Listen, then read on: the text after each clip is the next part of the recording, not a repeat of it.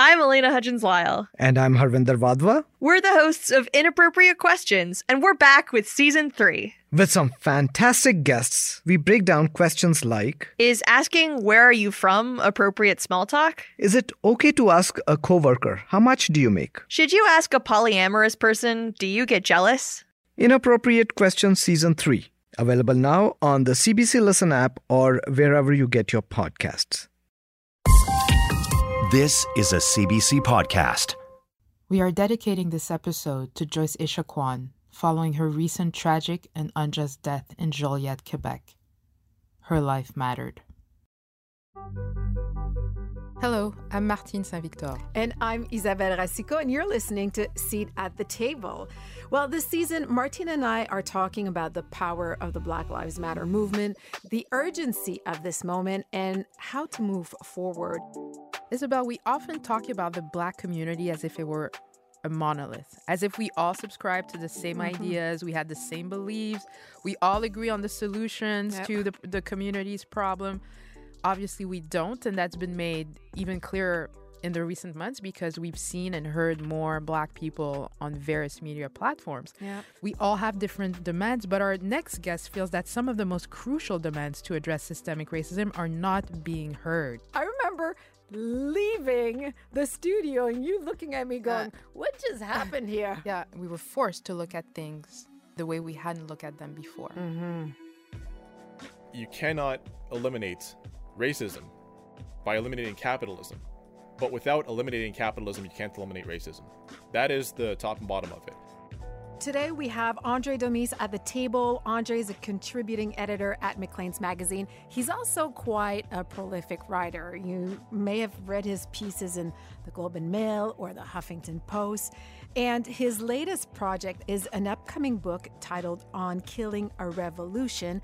And I think that it's gonna ruffle some feathers because it explores how the grassroots demands for racial justice are being derailed are being derailed. I'm going to repeat that by a concept we encounter in various spaces like the media, pop culture, and even the boardrooms. It's called the buffer class. And the more I read about this concept, the more I have questions. So, welcome, Andray. Thank you so much for having me. I appreciate being able to join you.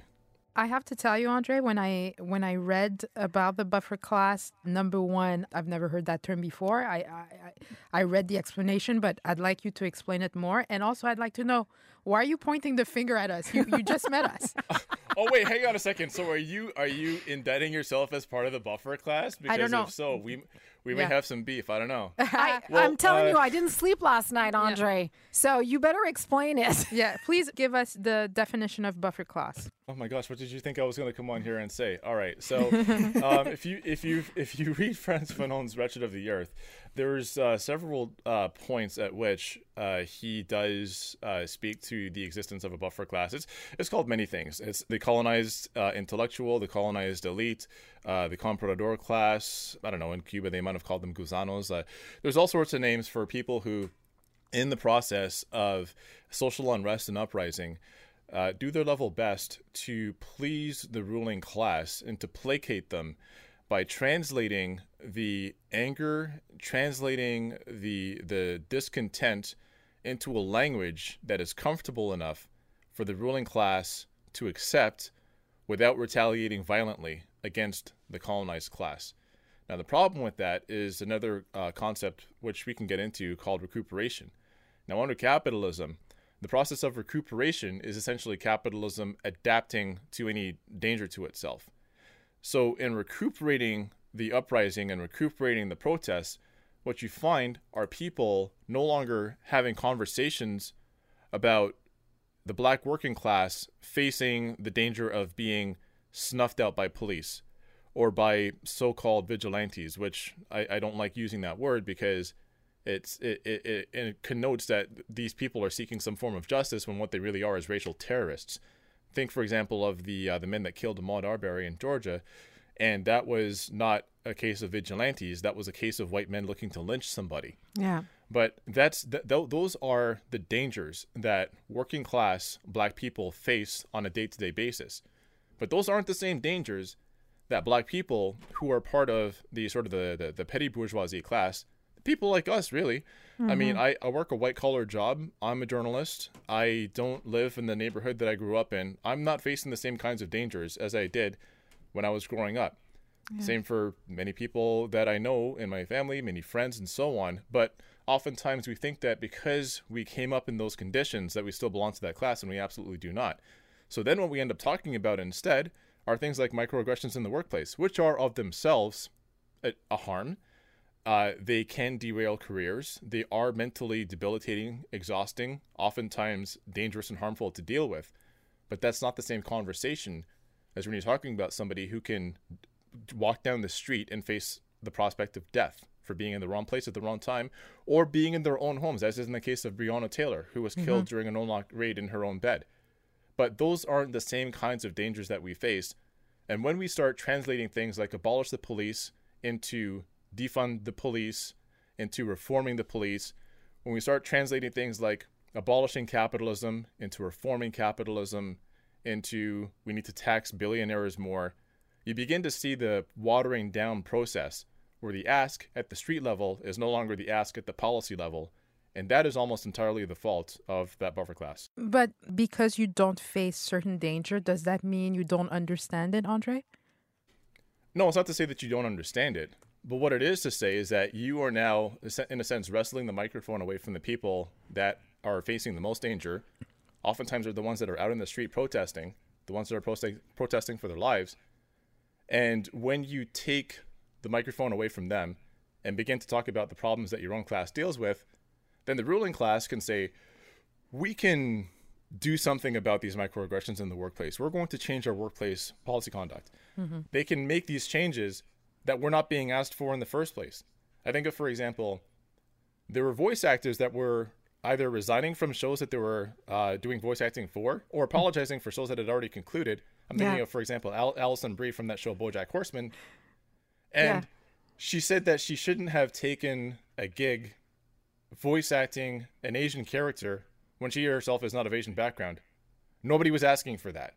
That is not a solution to the problem of a black man being killed while jogging, a black man being suffocated to death over the course of nine minutes by police, a black woman being killed in her bed.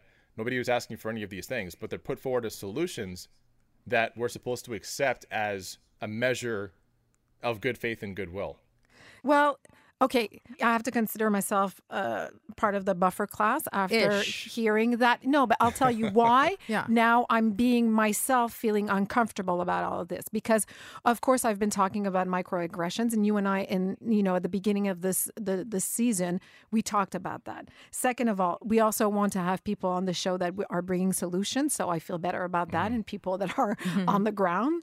I'm understanding also that there's it's it's part unconscious because the intention is still good. The intention is, you know, trying to pinpoint a bunch of different problems. What I'm understanding that you're saying, Andray, is that the major and real problems are more on the streets than in the corporate world and in the media.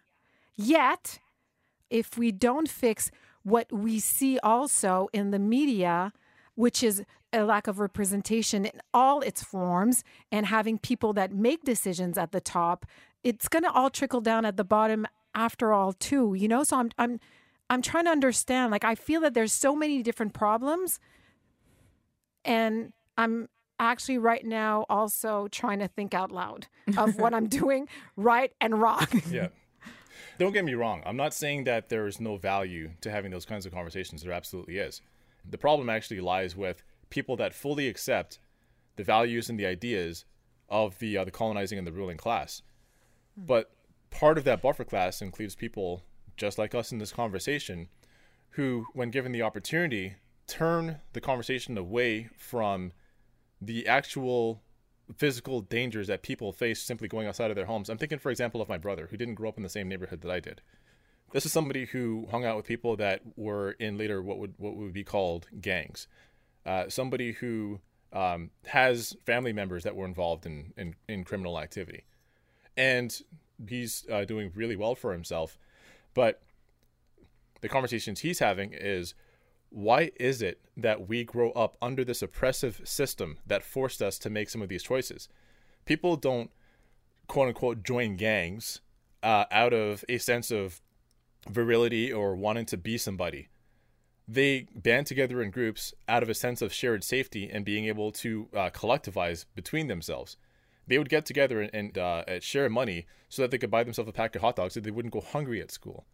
But those those are conversations that analyze and bring in the role of the oppressor into the conversation, which is white supremacy itself, which is capitalism itself. So when he thinks about his his situation growing up or thinks about his life growing up, he thinks about why was this system that relegated us into this poor social housing, this system that relegated us into uh, some of the uh, the worst funded and the worst teaching schools, the system that gave these young men no opportunity to have decent jobs, to have summer jobs. That if they were to hand in a resume at a local retail store and the manager of the store sees their postal code and immediately dismisses it, and I know this is true because I've seen this happen myself. What why is it that we have no alternatives in the system other than what we're given? And then when we turn to these alternatives, which others call criminal, this is how we're pathologized. And when finally the colonized peoples and I include black people in this, I include the African diaspora in this. When the colonized people finally butts up against that ceiling that the colonizing class or the ruling class creates, knowing that there's only so far you can assimilate and the last the last step through which you can never through which you can never pass, which is assimilating fully into whiteness, and that cannot be done because we are a black people. And underneath whiteness, we can never be seen as anything other than subhuman knowing that that's as far as we can go, a, a, rebellion strikes. And you've seen this throughout history. You've seen this in Haiti, you've seen this in Jamaica, you've seen this in Guyana and Trinidad, etc. You've seen this in the, in the United States. You, you see this in every uh, area of the globe where a colonized group of Africans figures out that there's only so far that they can go and they will never pass into humanity. And the only answer is to rebel. And that's, and when, when people take the conversation away from those terms and begin to have the conversation on, well, we could assimilate better if only you would let us, if only you would give us the opportunity. That's where you end up killing revolutions. I'm Elena Hudgens Lyle. And I'm Harvinder Wadhwa. We're the hosts of Inappropriate Questions, and we're back with season three. With some fantastic guests, we break down questions like Is asking where are you from appropriate small talk? Is it okay to ask a coworker, how much do you make? Should you ask a polyamorous person, do you get jealous? Inappropriate Questions Season 3. Available now on the CBC Listen app or wherever you get your podcasts you you mentioned Frantz Fanon a couple of times, and he did speak of colonized intellectuals. And so my question to you is: Is there not room? Um, and and I don't think today we can say that the blacks we see and hear more in various media platforms, including Isabel and myself. I, I refuse to to say that I'm colonized. I am not. But don't you find that there is room for both stories like the ones your your brother could bring forward to larger platforms and also microaggressions. Mm-hmm. I, I, mean, it doesn't have to because there's a series of problems in the black community. It's not. Mm-hmm. Do you not find there's space for to hear them all in various platforms? And also, even if there are things we don't live, it doesn't mean that we can't we can't understand them to a certain extent and certainly it doesn't mean that we cannot be ambassador for their justices and, and, and, and use the platforms that we have Sure. I mean, that's not to say that people can never understand or relate. I mean, black people are never more than one or possibly even two degrees removed uh, from the uh, the worst aspects of white supremacy. Regardless, you know, it doesn't mm-hmm. matter how high you rise. There's going to be friends. There's going to be family members. There's going to be people that you grew up with. You're going to be touched by it in some way, shape, or form. Under white supremacy, it's not possible. You're always going to have some sort of contact with it. I'm also not saying that uh, people don't understand what I am saying, I'll, I'll give you an example of this. Please do. Up until Blackout Tuesday, what you saw in the media, uh, where it came to the the protests, the uprisings, yeah, you saw the ruling class and you saw white America frightened, actually scared. You saw police precincts being burnt to the ground. Now, you can talk about it as peaceful versus non-peaceful protests. And when I say you, I don't mean I don't mean you. I mean in, in media. No, no, we understand. collectively. Yeah. well, I mean, you, you seem to have, uh, uh, you know, taken a personal attack on this. no. And, and I, I, I'm trying to be careful on the one hand, you know, talking Yeah, about that- um, how this fine. works out in Continue. media. Continue. Yeah, yeah, yeah. yeah. But it's good for us too you to to feel be like I'm talking about you. Yeah. Okay, okay. So before Blackout Tuesday, yeah. Before Blackout Tuesday, what you saw were uprisings and protests. You saw white America and the ruling class scared. Scared in a way that I haven't, I don't think, seen before in my lifetime. And when the Blackout Tuesday event happened, and for anybody who may not be familiar or doesn't remember, Blackout Tuesday was when a couple of black women from the music industry, and I don't doubt their intentions, created a hashtag out of solidarity and asked people to turn their Instagram profiles black. And what they were talking about was how the music industry um, benefits from black culture but doesn't give opportunities to black people. Which, in, in itself, is a noble endeavor, and this is absolutely true. The music industry does profit, if not have a parasitic relationship with, with black communities. And the majority of consumers are white. The majority of consumers in hip hop and R&B culture, etc., white. Uh, the the producers, the people that are actually signing the checks, white. Believe me, I know how Um, it works. My the- my husband, who's black, works Yeah. in the music industry. I I, I have stories. Go on.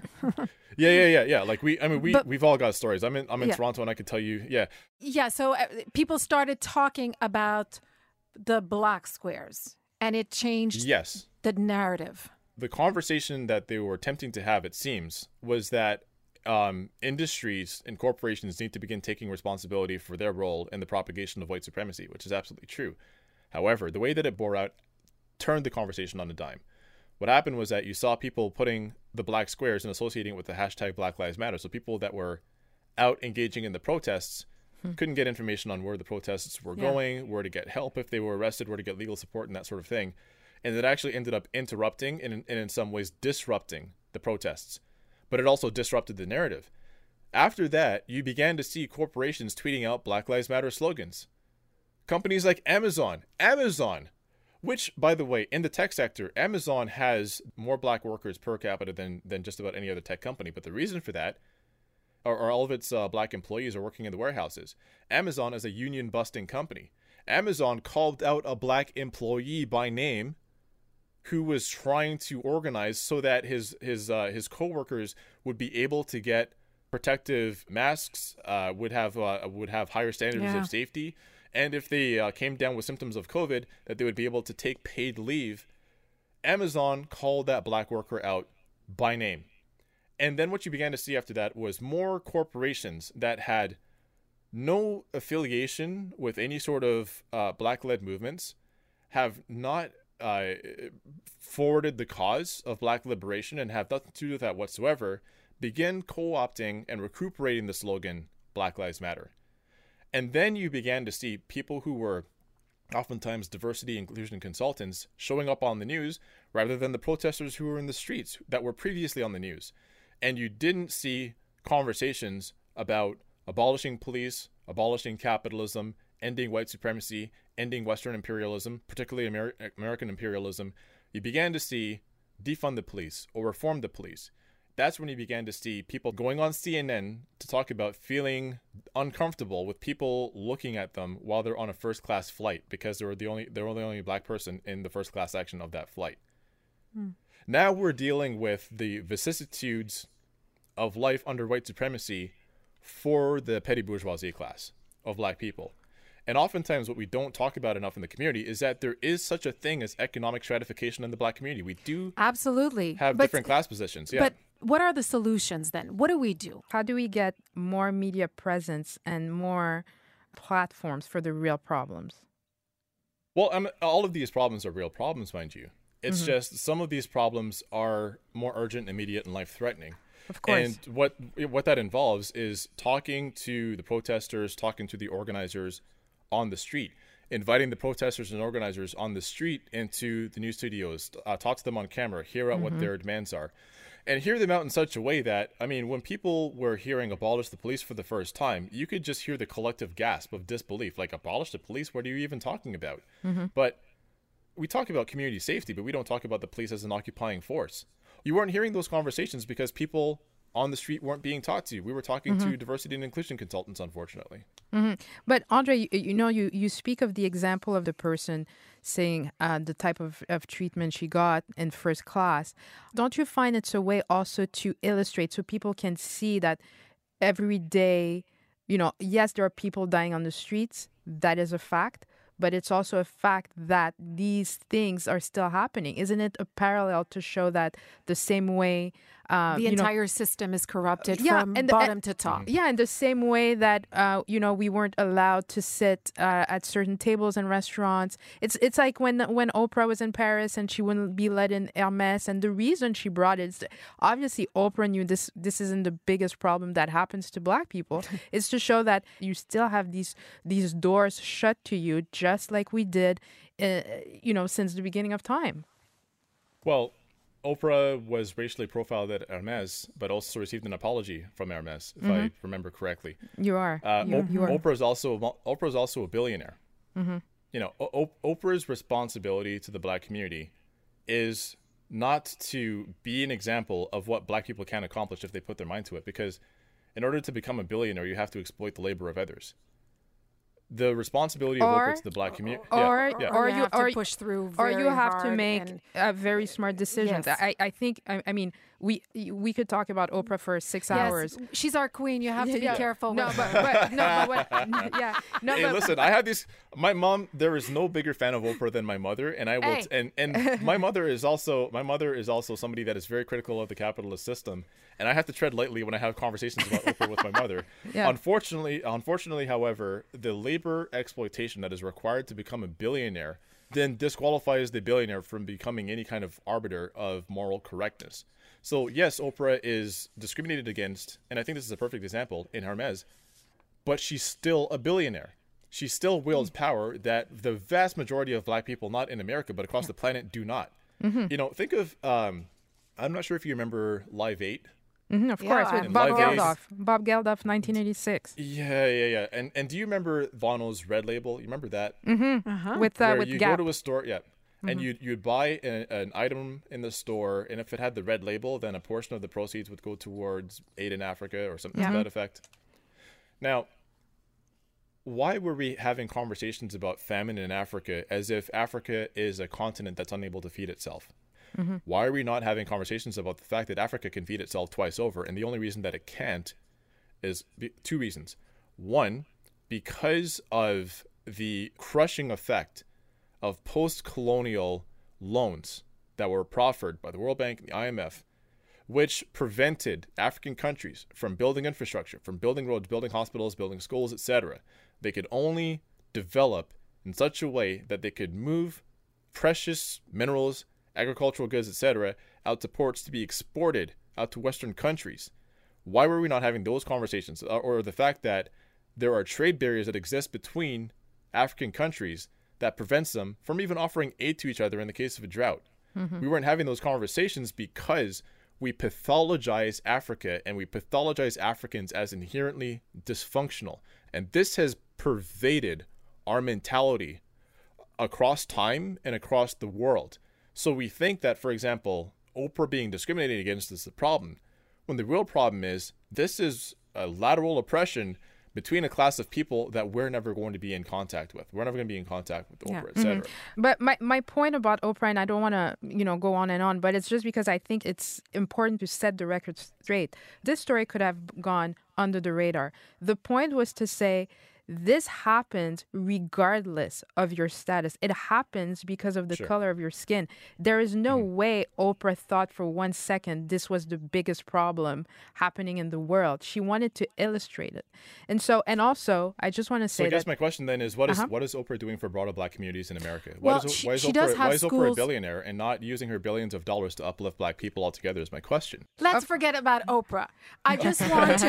No, but, but, but No, this no, is a no, broader but- conversation for yeah for that Yeah. for No. the class of for the class of black people for the class because of we're, black people. we're we're derailing Yeah. the conversation. Here Yeah. we go. Okay, okay, We're okay, doing okay, okay, exactly what you said. You, what you're pointing out right now. So let's get back. You know, I want to end this understanding properly and tell me if I've understood.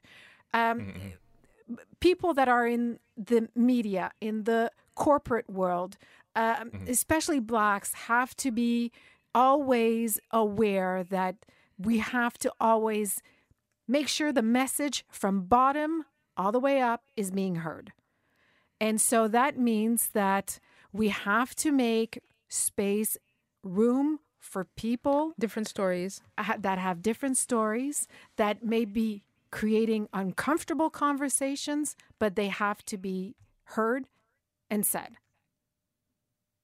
I, I would say I fundamentally disagree with that. Um, not not in the sense that stories don't have to be. I mean, stories obviously have to be heard, but I don't think that that's where the conversation begins or ends.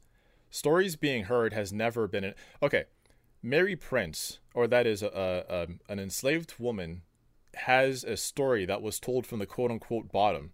You know, I, if you're ever going to read the story of Mary Prince, I, I encourage you to have uh, to be in a good psychological space before you do her horrific story of enslavement being told did not move the hearts of uh, the British electorate, the British people, or the British ruling class. The abolition of British slavery happened after the Baptist Rebellion, which was a bloody uprising in Jamaica. That's when slavery was abolished. It wasn't through telling stories. And I think that's kind of where we we get a little bit confused is that we think that by appealing to our common humanity and telling stories that we're going to move the hearts of Pharaoh and that's just never been true. Uh, uh, Abolition in America didn't happen after Frederick Douglass went on whistle stop tours telling his story of enslavement. It happened after a bloody civil war. So let's get back. What do we do? I say this often. You cannot eliminate racism by eliminating capitalism. But without eliminating capitalism, you can't eliminate racism. That mm-hmm. is the top and bottom of it. The reproduction of capital is inherently dependent on racism. What racism does is actually because we talk about racism as if it's a a blight upon humanity and it it sets us backwards. It's bad for people. Actually, racism is beneficial for a lot of people. Racism drives down wages. Racism creates a surplus labor class. It feeds the carceral system. It drives down competition. So, what racism does, at least in the quote unquote Western context, is create a class of people that can never be fully human underneath that system, but never act in solidarity among their class peers. That's actually beneficial for the ruling class inside of capitalism. And what we often see in these conversations is a complete aversion to ever talking about class. We don't like to talk about class in the black community. We like to talk mm-hmm. about rich black people as if this is an aspirational story that you should want to be like them. And what I say is no, we should never want to be like that.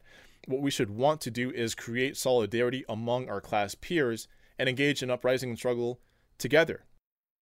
We get what you're saying, we get where you're hmm. going. I just want to finish on this note. What are your fears and hopes as a father? Because you have two young daughters. Mm-hmm, mm-hmm. What are your fears and hopes? My fear is that my daughters are going to have to pick up this conversation in their lifetime. When my fear is that my daughters are going to have to fight this fight and have to uh, deal with the same problems that we're dealing with now. If you go back and you listen to some of the uh, the black intellectuals from the 1960s and the 1970s, if you listen to Angela Davis speak, you listen to Kwame Ture speak, if you listened to uh, uh, uh, Kathleen Cleaver speak, if you listen to Assata Shakur speak, you hear the same issues Same thing. in the mm-hmm. 1960s and mm. 1970s that we're dealing with now. They're very prescient. And what I don't want is for my daughters to have to continue these same conversations. I want us to be able to break the wheel, get off of these conversations, and be able to exercise solidarity with each other. But that also means having very uncomfortable conversations about class and the fact that there are black people that have it like if they succeed, then we all succeed. But there's no such thing as trickle down liberation. I would say that the uh, the one of the biggest obstacles right now is long-term organization that takes into account the fact that we live underneath an oppressive system. As Kwame Ture said, anytime you make an analysis of an oppressed people in any aspect of their lives and you leave out the oppressor, you will never come to a correct conclusion. On the contrary, you'll blame the oppressed for their problems. Capitalism is black people's biggest oppressor. Andray, your fears are my fears. I, I fear the mm-hmm. same thing that this conversation is going to be the same, but I have hope. Do you have hope? I I have hope that we can change the conversation because I, I think we're seeing it being changed in real time. We were having mm-hmm. these conversations, you know, from 2014 to late 2019. As a matter of fact, you know, you began to see companies dismantling their diversity and inclusion boards because that conversation was pretty much over, and now we're having the conversation over again. But I mm-hmm. think this time around, people are wise to the game. I think people are seeing Yeah. a repeat of what we just saw a few years ago, and I, I do have hope. I I do have hope that we can do something differently this time around. And I know that because when I talk to my friends and peers that work in radical organizations in Canada, in the United States, and elsewhere, and they're seeing the winds of change, Mm-hmm. then it, it, it tells me that. I mean, I might sound like I'm a pessimist, you know, coming on your show and talking about, well, you know, the the, the, the black capitalist class is keeping us all down and the buffer class is, is stopping us. I get that. But I think that there is something different this time around. And I hope it's going to bring this conflict to a head where we do get to make a choice. Do we continue on the path of trying to assimilate, or do we can, or we do create a new path for ourselves? Thanks. Thank you. No worries. Andray Domise, the author of the uh, forthcoming book on killing a revolution. That was really interesting. Thank you very Andray, much. that was an education. Thank you for it. Oh yeah, thank you so much. Okay, Bye, Andray. Andray. Thank you. Bye.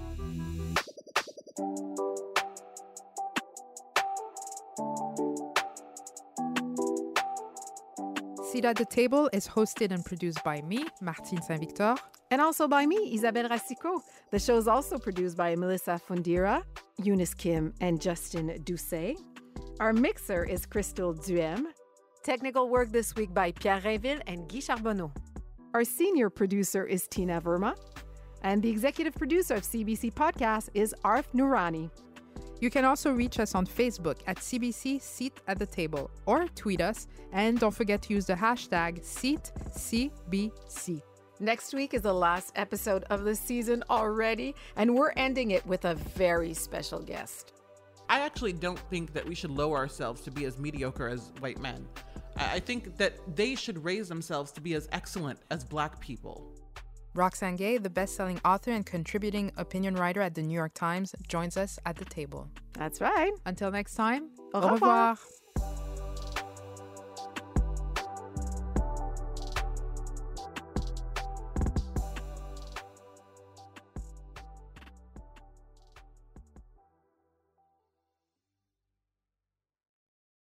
For more CBC podcasts, go to cbc.ca slash podcasts.